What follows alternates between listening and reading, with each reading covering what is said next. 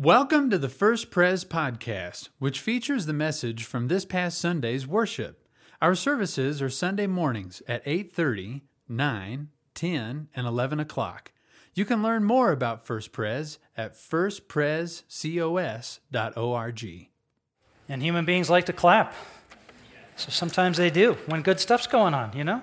So open your Bibles to Luke chapter 14 as we continue our series Humanize Me, and we're talking about dignity today. We're going to look at a, at a moment in the ministry of Jesus uh, where he issued some teaching about dignity. Luke 14, verses 7 to 14. And as you turn on your Bibles or open them, let's be sure to open our hearts in prayer. Let's pray. So, Lord, it's our humble prayer again that in this moment you would open your word to us and open us to your word. That through this these, this time of, uh, of the ramblings of a preacher, that we could hear, Lord, some word, some understanding that drives us into a deeper passion for a deeper service to the glory of your name. In Jesus' name we pray. The church said, Amen. Amen. At verse 7. When he, that is Jesus, noticed how the guests picked the places of honor at the table, he told them this parable. When someone invites you to a wedding feast, do not take the place of honor, for a person more distinguished than you may have been invited. If so, the host who invited both of you will come and say to you, Give this person your seat. Then, humiliated, you will have to take the least important place. But when you are invited, take the lowest place, so that when your host comes, he will say to you, Friend, move up to a better place. Then you will be honored in the presence of all the other guests. For all those who exalt themselves will be humbled, and those who humble themselves will be exalted. Then Jesus said to his host, When you give a luncheon or dinner, do not invite your friends, your brothers or sisters, your relatives, or your rich neighbors. If you do, they may invite you back, and so you will be repaid. But when you give a banquet, invite the poor, the crippled, the lame, the blind, and you will be blessed. Although they cannot repay you, you will be repaid at the resurrection of the righteous. This is God's word, and we're grateful. Amen? So, dignity. Who do you invite to the party?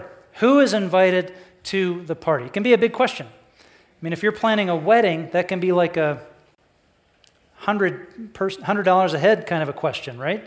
And you got to decide who's in, who's out. For me, it was always a, a, big question to ask whenever my birthday came around when I was in junior high. And you thought, okay, junior high, uh, everything, you know, with friends is weird. Who am I inviting to my birthday party? If I invite these people, that's good. But then whom, if I invite this guy, I've got to invite all these guys. You know, who am I going to invite? This is very stressful. And so one year, my mom just took all the pressure off my shoulders. She said, just invite everybody. Just invite everybody. I don't think she thought anybody was going to come, you know, when I invited everybody.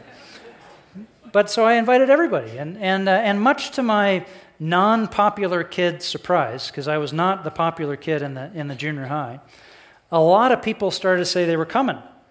In fact, it started to sound like everybody was coming because I'd invited everybody. My mom said, That's okay, it's just hot dogs in the backyard, it's no problem, it doesn't matter how many people come. So I thought, Yeah, but that's a lot of hot dogs. So, so I went out and started cooking the hot dogs myself. I, I loaded the grill up with every square inch covered with hot dog. Okay? Now, has anybody ever tried that? Let me tell you something. When you cook that many hot dogs at once, it produces a lot of grease. When you produce a lot of grease over an open flame, it produces a lot of fire. I mean, a lot of fire, like five feet, six feet of fire and I'm trying to keep these things from going. And pretty soon, here I was, you know, non popular Tim hosting a popular birthday party with all the popular kids in my backyard chewing on hot dog jerky. so, who do you invite? Do you invite everyone? I think when you've got an invitation to give, you give it. The guy who really taught me ministry, my mentor in ministry, is a man named Jonathan Miller. He always had this saying. He said, Tim, if you have it to give, give it. And he used that in all kinds of different ways, lots of different categories. If you've got money to give, give it. If you've got time to give, give it. If you've got a word of encouragement to give, if you've got something that might lift somebody's heart and you can tell it to, don't wait till tomorrow. Just give it right now. Give it today. If you've got it to give, give it. Well, if I hope that if you when you leave these doors, if you carry one thing with you this morning, if you carry one thought with you, I want it to be this. You have dignity to give. You have dignity to give. So give it. We're in this series called Humanize Me, wondering what does it mean to be more human? Well, Jesus is our model for humanity. Not only does he show us who God is, he shows us who we are and who we're meant to be because he's fully human. And so, in a way, the more I act like Jesus, the more human I am, the more human I am becoming. And, and when, when I get to act more human, then I get to help humanize others. Humanized people get to humanize people. When Jesus restores us or gets us on a path of restoration where we're becoming more human, less He is human, then we get to help others. We get to remove obstacles from their life. We get to lift them up a little bit so they can be more the people who God intended intended them to be. And we get to be a part of that. So, in that whole scheme, what's dignity? What's dignity? I think dignity is when, when we, uh, we, know who our, we know our own sense of value and our sense of worth as human beings. When I have dignity, I respect myself and I feel the respect of those around me. You know? I've got some dignity. But as Christians, we go a little step further. We say dignity has a source. Dignity comes from, from something. What does it come from? It comes from the image of God. That every single human person was made in the image of God. And so every person has value and worth and is worthy of dignity just on that basis. I, think actually it'd be really hard to make an argument for universal human dignity without talking about the image of God as creator in each of us. But that's, that's a sermon for another time, okay? We've got enough to chew on.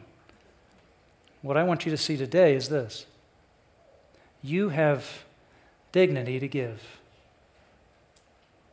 It's so easy to participate in the indignity. It's so easy to just sort of jump on the bandwagon and, and see when someone is getting, you know, suffering indignity, they're being dehumanized, they're being set apart, and we're saying, oh, we don't like those people, we're not with those people, we I don't think those people are really human even. I mean, I'm not even, I don't know who those people are or what they're about, but I don't like them. We can just jump in and participate in the indignities. Any of you who made it through high school know that this is true. Don't you remember? And those of you who are in high school, you're in the middle of it right now, and we're with you. It's easy to participate in the indignities, but you know what else? It's not that hard. It's not that hard to flip it the other way and to participate in giving people dignity. You have dignity to give. So give it. Look at Luke 14. Who gets the invite? Is it only people that you expect to get something from in return? Well, that's one way to go about it. I say, I have a party, I have a gift to give, and I, I want to make sure I use this wisely. I want to leverage this. I want to, I want to give the gift to someone that, that, that they might be able to help me in return. Someone that if, if they owe me, then I might be able to get on in the world a little bit faster, a little bit further, you know, because I've, I've put them in my uh, good stead, you know. But Jesus has other plans. Listen, sometimes when you have a gift to give, it's better just to give it and see what God unfolds. The passage starts with some practical wisdom, doesn't it?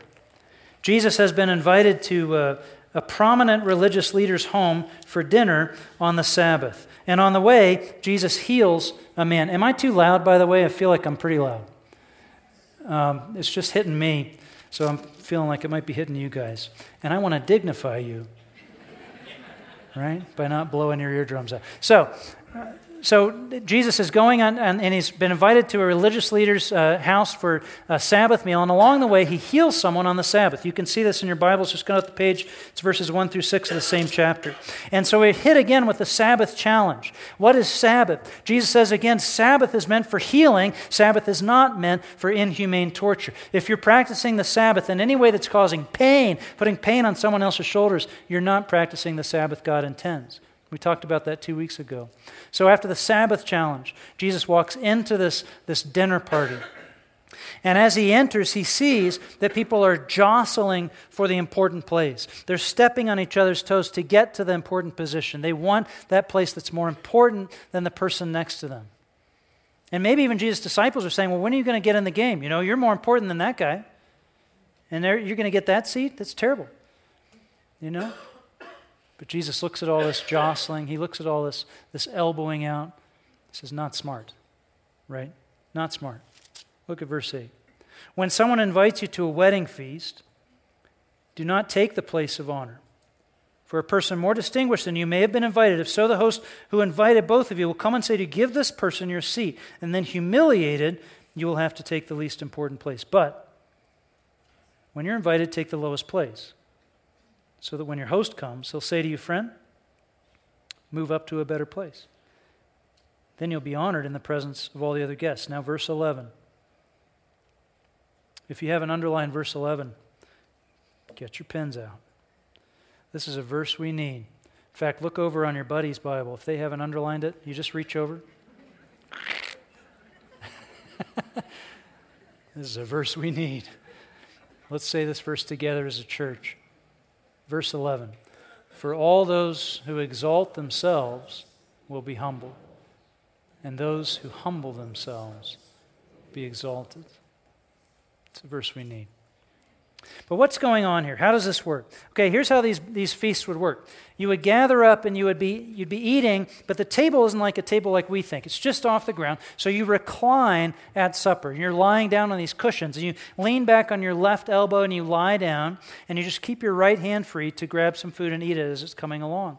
And the shape the shape of the of the feast would be as in a U. And the the head of the feast, he's at the head of this U. And then descending down from that spot is everybody who's been invited in order of importance. So imagine you've got that all set and everybody's there and everyone's at their spot, and then in through the doors comes somebody who's super important. Somebody that everybody turns like, ooh, whoa, oh. I didn't know they were coming, you know? Like a congressman, a senator, like a rock star, like, like Chris Collins. Whoa. Well, now, what's going to happen? What's going to happen? The, the master of the feast has got two choices. He can either make everybody on this side or in this side shuffle, you know, pick up their food and sort of wiggle down the, the, the, table. So the whole room is wiggling down the table to make room for this person. Or, or he can look to his left and look to his right and pick somebody. Adam. Tough luck, buddy. You're out. And Adam moves back to the service entrance so that Chris Collins has got the place that he deserves to be. And doesn't he deserve it? Doesn't he deserve it, people? Come on. Either way, it's a huge embarrassment, it's a huge disruption. It's to be avoided. And so Jesus offers you this advice. When you go to something like that, go humbly. Don't go storming into the room. Go humbly. Eugene Peterson gave voice to this verse in his, in his Bible, the Message Bible. He put it this way What I'm saying is, if you walk around with your nose in the air, you will wind up flat on your face. If you walk around with your nose in the air, you're going to end up flat on your face. But if you're content to simply be yourself, you will become more than yourself. Good advice. It's good advice. But think with me now. Is Jesus an advice giver? See, this sounds, when Jesus gets to talking like this, it sounds a little bit superficial to me because usually Jesus is working on a slightly deeper level than good advice. He's not really an advice giver, he's not a leadership guru, and he's never written three steps to hosting a nice dinner party, okay? Jesus is always working a little bit deeper than that. Is there something deeper going on? Of course there is. You see, Jesus, he walks into the room and he sees the jostling and he sees the elbowing and he sees the pushing forward and he sees the stepping on someone else to move myself forward and he knows there's something going on here. There's something going on in your heart that makes you want to step on somebody else to get yourself forward. And it's never a righteous impulse. And you're trying to address a thirst, a need, to be important, to be valued, to be more loved than the person next to you. And it's a need. It's a need that can only be met by God. And Jesus knows that we act the very same way when we enter the presence of God. If we're honest, we want to be a little more loved, a little more important, a little more valued than the person next to us. And that's not how your relationship with God is meant to be. You don't have to push in front of someone else to be valued and loved by God. God, He loves each and every one of us. In His, in his omniscience and His omnipresence and his, his sovereign grace, He's able to see and value each and every individual, even as He values the mass. He sees everyone and knows them by name, and He addresses you as an individual. Your love from God is not love by comparison, it is love devoted to you fully with the fullness of His heart. He loves you to 100% of divine capacity to love you, not in comparison with the person next to you, but simply because He's named you ch- His child and He calls you by name. So, Jesus, He takes us further. Are you living in transactional relationships or loving relationships. Jesus tells another story to take us deeper. Verse 12 Then Jesus said to his host, When you give a luncheon or dinner, do not invite your friends, your brothers or sisters, your relatives, or your rich neighbors. If you do, they may invite you back, and so you will be repaid. And you and I, we read that and we think, Yeah. You know? Of course. Like if I pick up the check this week and we go out again next week, I'm looking at you, brother, and I, I don't want to see the alligator arms. You know what I'm saying? Because I paid last week and you're paying this. You know, that's how we live. So many of our relationships are transactional relationships. I give you a little bit because I'm expecting a little bit. I help you, you help me. I scratch your back, you what? Scratch mine. And that's how we live. Transactional. But what happens when I don't have anything to give? Well, all of a sudden, I'm not that interesting. I'm not that valuable. I'm not invited. Jesus says there's another way. Not transactional relationship, but transformational relationship. Not a, a relationship of quid pro quo, but a love based relationship, a generous relationship, a dignity building relationship. Verse 13 But when you give a banquet, invite the poor, the crippled, the lame, the blind, and you will be blessed. Although they cannot repay you, you will be repaid at the resurrection of the righteous. What's he saying? He's saying if you have it to give, give it without expectation of return. It might just be, you know, it might just be more fun. It might just be more real. It might just be kinder. It might make you feel more human. And what Jesus is saying is, by the way, this is kind of what God is after. He says, when you do that, when you, when you have the gift to give and you give the gift of dignity to someone else, God sees it. And however that feels to you, whatever reward or sense of worth or whatever merit there is in the act itself, it says God sees it. And your ultimate reward is in the fact that when you give dignity to someone else, it warms God's heart. And your reward is in your relationship with Him. Listen, make sure you give some gifts that are never meant to return to you. Make sure you give some gifts that are never meant to return to you. Who do you want to invite? Well, I look at the story, and as I said, I, I think about dignity. Dignity. Jesus says, invite the poor, the crippled, the lame, the blind. Why? Well, because they can't be expected to return the favor. You see, he tells us in the text. But I think there's something else too. These are the people, these are human beings who suffer indignity every day as they are pushed out of the game, out to the margins, as though they have no value, no worth. And Jesus is saying, You have a gift to give. You can invite them. And as they come, you give them a moment where they are restored, where they know themselves again to be made in the image of God, to be people of worth and value, where they might know themselves again to be human beings that have a story to share. Then they'll come and they'll bring their gifts, maybe not the common gifts that we're used to exchanging. They'll bring their presence, they'll bring their humor, they'll bring their wisdom from all that they have suffered in life. And as they give those things away, they'll be restored to dignity, knowing that they too are human. They too are in the image of God. They too have a mission in the purposes of Jesus. What is dignity? Ultimately, for me, I think it's this dignity is knowing yourself as a child of the Most High God, given particular gifts for the purposes and the errand that Jesus has for you in your life. And every one of us has got a mission, has got a personal errand for Jesus. Dignity is knowing yourself as a child of the Most High. If you have dignity to give, give it. What's more humanizing than that?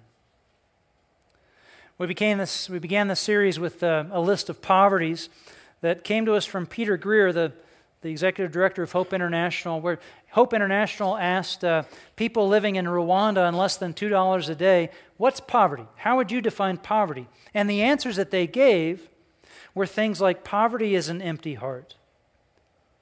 Poverty is not knowing your abilities and strengths. Poverty is not being able to make progress. Poverty is isolation.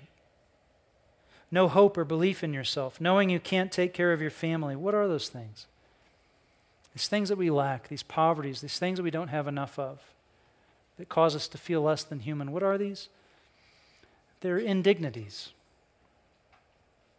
And when I look at that list, I can't help but think that I suffer the same things. Don't you? Don't you wonder sometimes if you're making any progress, knowing that you're not?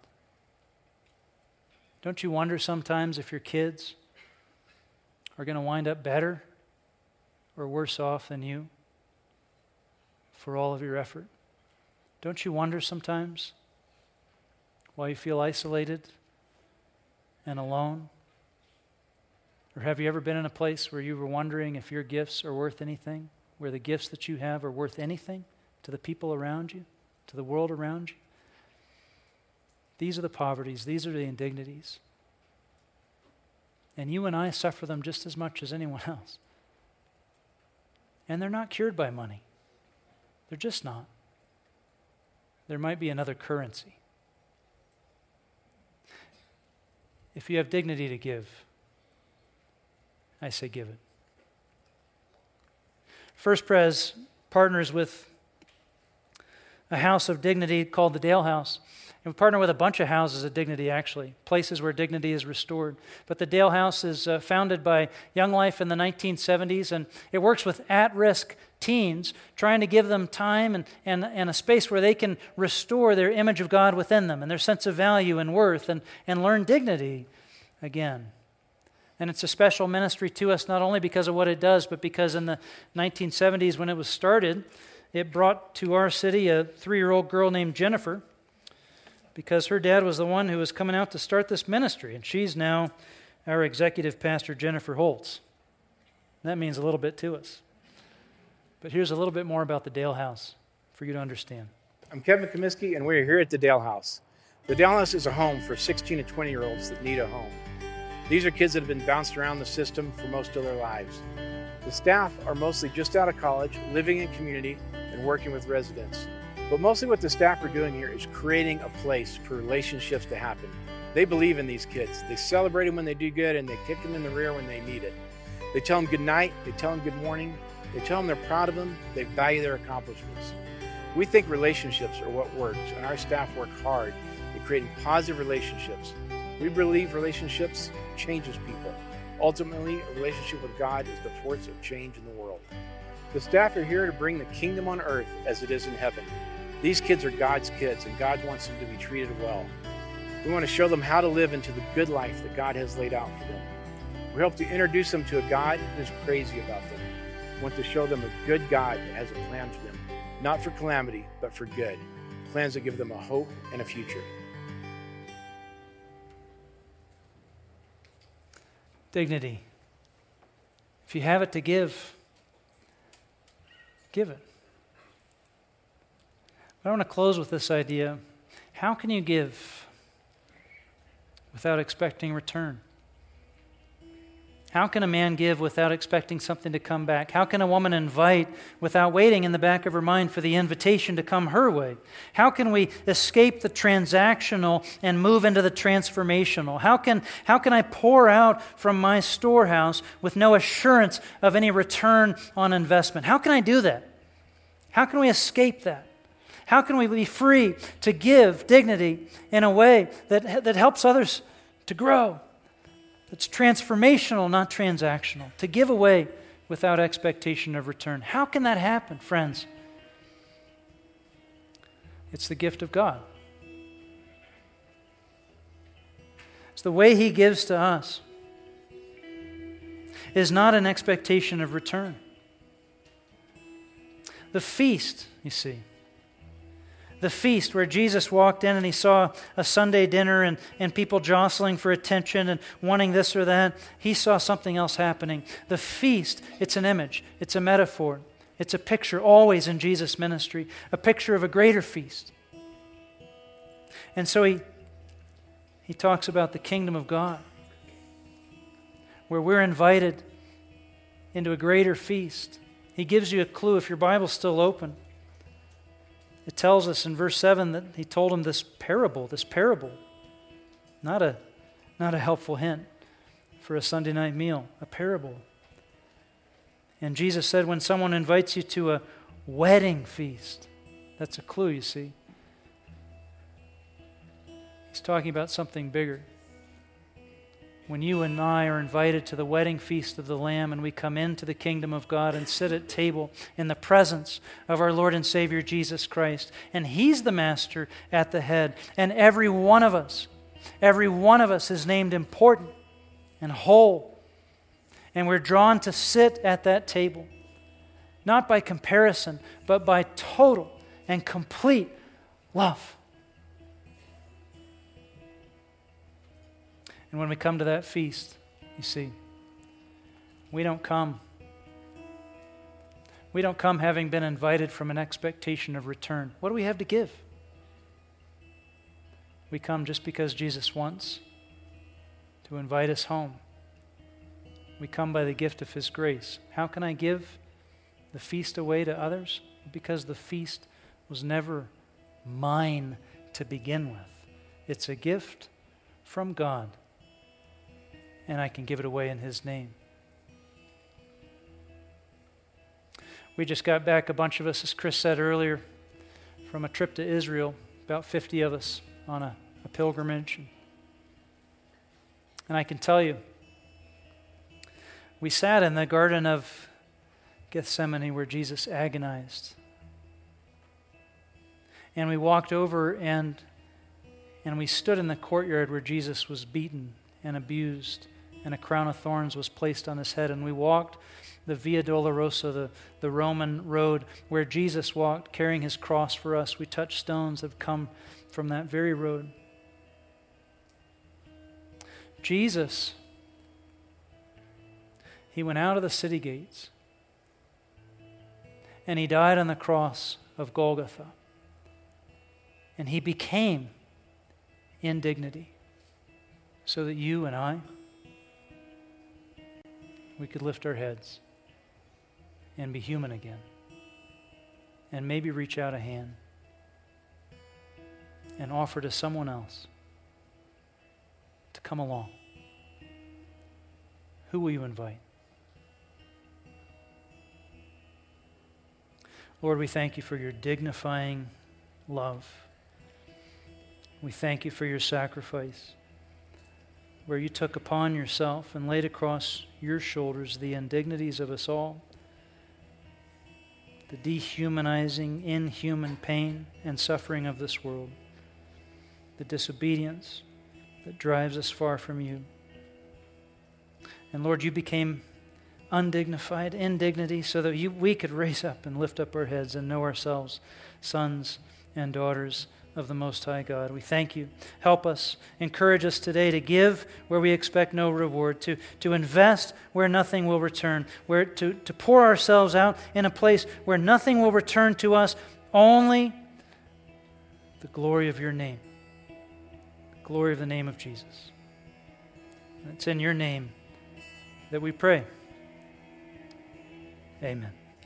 Thanks for listening to the First Pres podcast. If you would like more information, you may visit our website at firstprescos.org.